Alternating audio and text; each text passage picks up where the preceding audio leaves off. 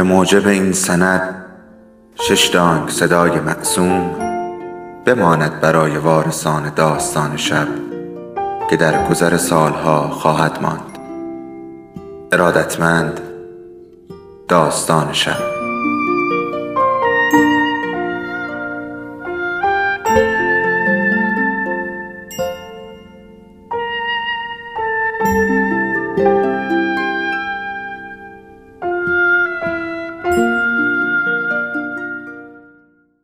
یکی بود یکی نبود.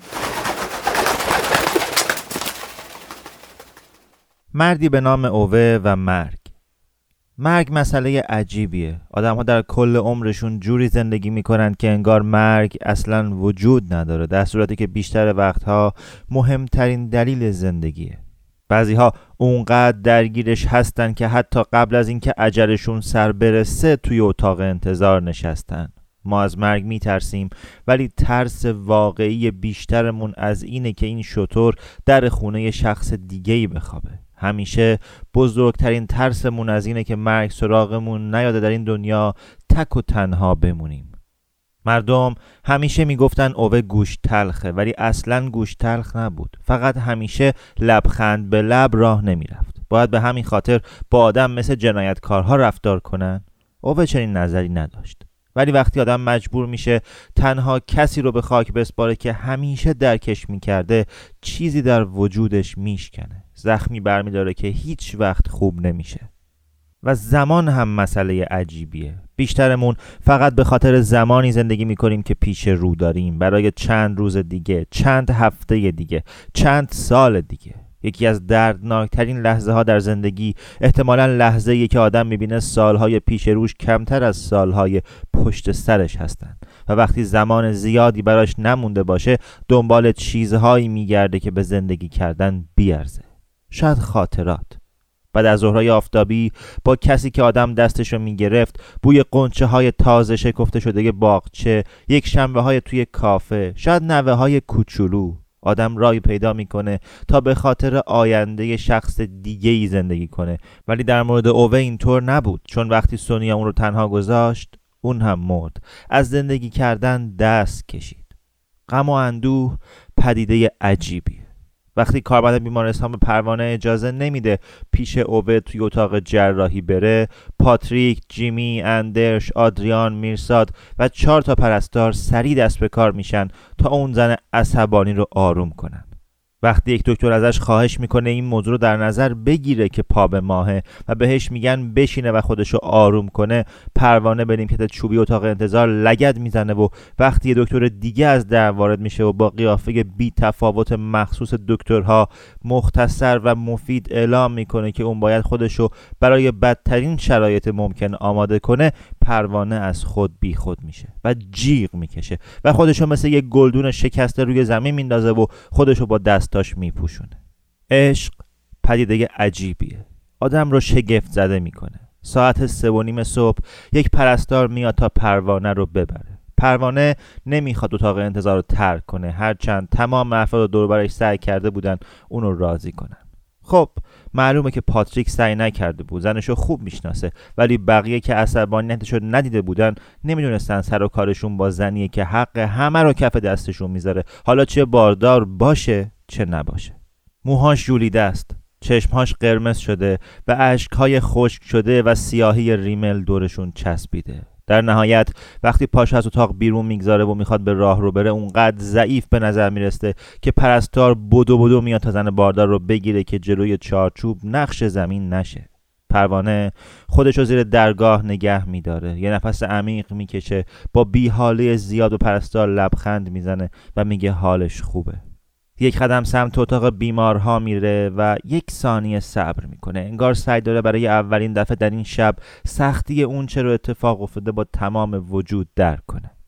سپس سمت تخت اوه میره. کنارش میشینه چشماش پر از اشک میشه و با هر دو دست با عصبانیت به بازوی او به ضربه ای آروم می‌زنه.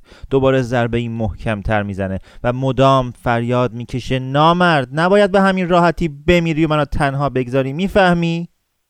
اوبه انگشت هاش رو با زحمت تکون میده. پروانه انگشت های اوه رو توی دو دستش می‌گیره و پیشونیش رو به کف دست اوه تکیه میده و دوباره زیر گریه می‌زنه. اوه با صدای گرفته زمزمه می‌کنه. زن حسابی حالا دیگه خودتو یکم جمع و جور کن. پروانه دوباره به بازوی اوه ضربه می‌زنه. برای لحظه ای او به تصمیم می‌گیره دهانش رو ببنده. ولی وقتی می‌بینه پروانه از اتاق بیرون نمیره دستش رو ول نمی‌کنه و همینطور روی صندلی قوز کرده در حالی که آمیزه ای از خشم همدردی و ترس توی چشمای قهوه‌ای درشتش موج می‌زنه او به دست دیگرش رو بالا میاره و موهای زن رو نوازش می‌کنه.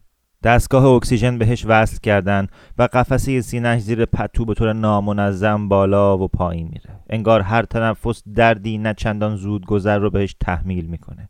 لغات با خسخس و آشفته از دهانش بیرون میان نذاشته این مردک ها با آمبولانس بیان توی محوته چهل دقیقه بعد یک پرستار میاد و توی اتاق سرک می‌کشه.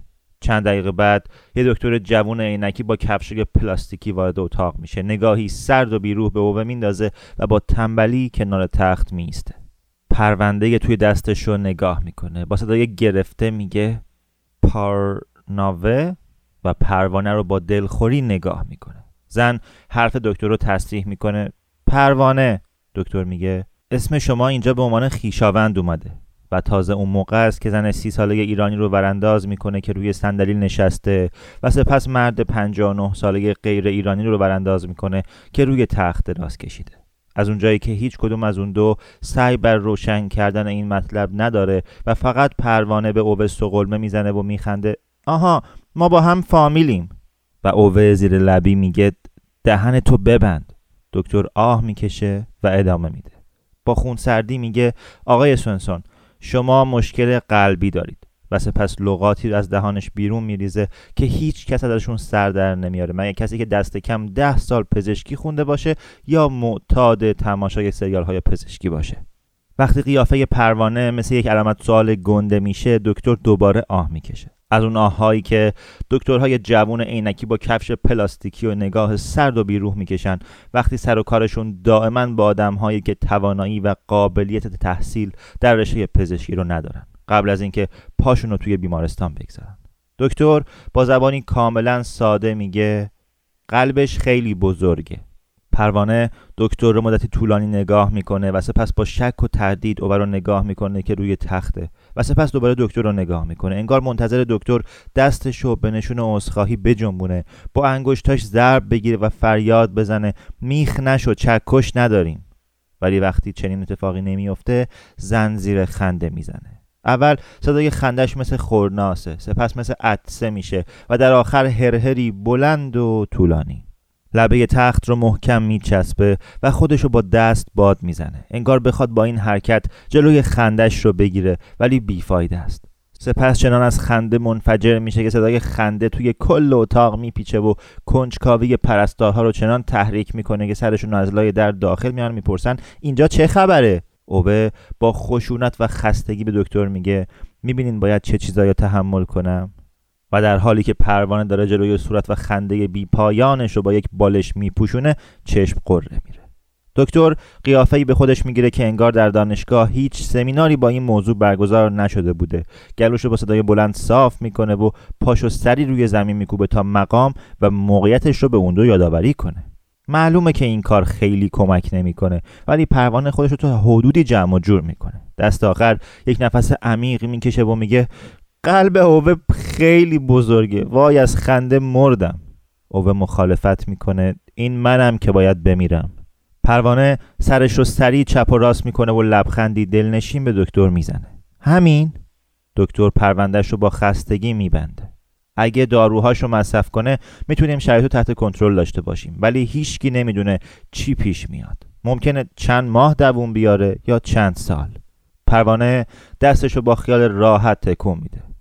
پس دیگه جای نگرانی نیست. ظاهرا اوه جون سگ داره و حال اوه از این واقعیت کلا گرفته میشه. چهار روز بعد اوه دوباره لنگان لنگان از توی برف سمت خونش میره. پروانه یک طرفش رو گرفته و پاتریک طرف دیگش رو. اوه با خودش فکر می‌کنه که یک اصاب دست و یک پا به ماه واقعا کمک بزرگیه. ولی چند دقیقه پیش که پروانه می‌خواست ساب رو بین خونه ها پارک دوبل کنه اوبه نتونست جلوی زبونش رو بگیره. زن سرش داد زده بود خودم می‌دونم اوه باشه؟ خودم می‌دونم. اگه یه بار دیگه بگی به خدا تابلوی لکنتت رو نیست و نابود می‌کنم. از نظر اوه این همه خشونت لازم نبود. برف زیر پاشون قژ قژ می‌کنه. از پشت پنجره نور میاد. گربه جلوی در نشسته و انتظار می‌کشه. نقاشی های بچه ها روی میز آشپزخونه ولوه. پروانه کلید زاپاسش رو توی سبدک کنار تلفن می‌گذاره و میگه دخترها واسط نقاشی کشیدن. وقتی می‌بینه نگاه اوه از روی نقاشی رد میشه و به نوشته میفته که گوشه پایین کاغذه کمی معذب میشه. اونا اوه میبخشی بهش فکر نکن. به چیزی که نوشتن خودت می‌دونی بچه ها چجوری بابام توی ایران فوت کرده. هیچ وقت خودت می‌دونی. اوه هیچ توجهی به زن نمی‌کنه. فقط نقاشی رو توی دست می‌گیره و سمت دراور میره. هرچی دلشون بخواد می‌تونن به بگن. تو هم گیر نده و سپس نقاشی ها رو یکی یکی به یخچال میچسبونه. اون نقاشی رو که روش نوشته تقدیم به بابا بزرگ بالاتر از بقیه آویزون می‌کنه. سعی می‌کنه لبخندش رو پنهان کنه. خیلی موفق نمیشه. کشان کشان از پله ها بالا میره و با صدای خفه میگه اینقدر نخند و قهوه درست کن. من میرم بالا. به اتاقک زیر شیروونی و کارتون ها رو میارم پروانه و دخترها در اون بعد از ظهر به اوبه در جمع و جور کردن خونه کمک می‌کنن. تمام وسایل سونیا رو با روزنامه بسته بندی می‌کنن و لباسهاشو با دقت توی کارتون میچینن. یک خاطره پس از یک خاطره دیگه. ساعت نه که همه وسایل بسته بندی شده و دخترها روی کاناپه او به خوابشون می‌بره در حالی که نوک انگشتهاشون از جوهر روزنامه سیاه و دور دهناشون از بستنی شکلاتی شده پروانه بازوی اوه رو مثل یه تکه فلز سخت میچسبه و اوه که آخ میگه زن با عصبانیت میگه هیس و دوباره راهی بیمارستان میشن. این دفعه بچه پسره.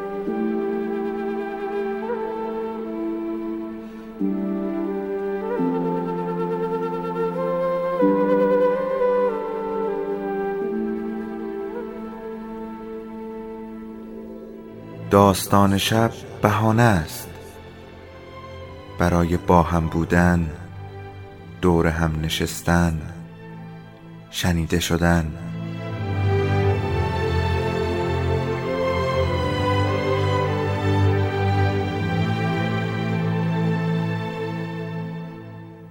صدای افسانه ها رو میشنویم